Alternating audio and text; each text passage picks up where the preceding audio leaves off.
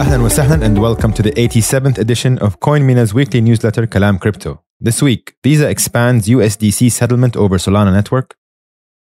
ARK Invest files first spot Ethereum ETF, and fair value accounting rules are coming to crypto. All that and more, so let's dive into this week's letter and talk crypto. Global news Visa expands stablecoin settlement capabilities with Circle's USDC via Solana. The partnership will enable Visa to send USDC payouts on Solana to merchant acquirers like Nuvei and WorldPay, who can then route USDC payments to their end merchants. Solana was selected due to its high performance and ability to send and receive stablecoins at higher speeds and lower costs than competitive chains.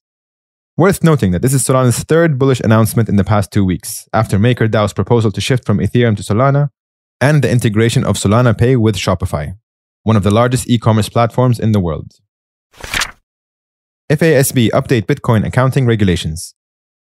The US Financial Accounting Standards Board, or FASB, has approved groundbreaking accounting rules for companies holding Bitcoin on their balance sheets. The new regulations allow companies to report their Bitcoin assets at fair value to capture the most up to date value of an asset. Compared to the existing rules, which treated Bitcoin as an intangible asset and only allowed companies to report impairment but not appreciation of the asset's value. Many public companies could not hold Bitcoin on their balance sheet before this rule change. Fair value accounting rules kick in starting 2025. Lightning round. First spot Ethereum ETF application. Asset managers ARK Invest, headed by tech investor Cathie Wood, and 21 Shares, the world's largest issuer of crypto exchange traded products, filed for the first Ether exchange traded fund, ETF. Ripple buys Fortress.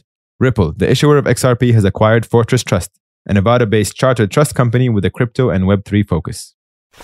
Our tweet of the week comes to us from Nick Carter. In response to the news that Visa is going to integrate stablecoin settlements over Solana, quote, This is a huge deal. Writing on the wall, stables will become de facto interbank settlement solutions via card networks. Even my non crypto fintech friends are fired up about this. CoinMENA News Earn 20 USDC.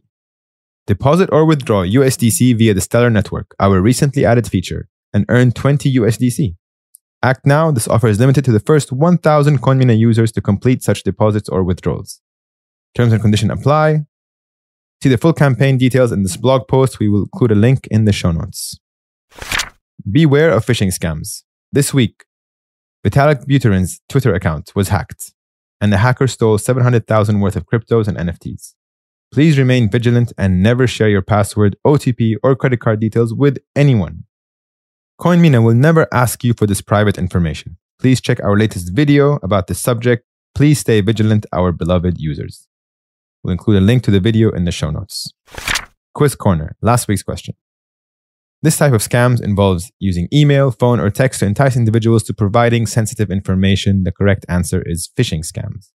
This week's question Who was the founder of the Stellar Foundation Development Fund, which oversees the Stellar Network? A. Vitalik Buterin, B. Jed McCaleb, C. Roger Ver, or D. Charlie Lee. We'll tell you the answer in next week's episode, or you can visit university.coinmena.com, our free learning platform. That's all we have for now. We'll be back next week another episode of Kalam Crypto.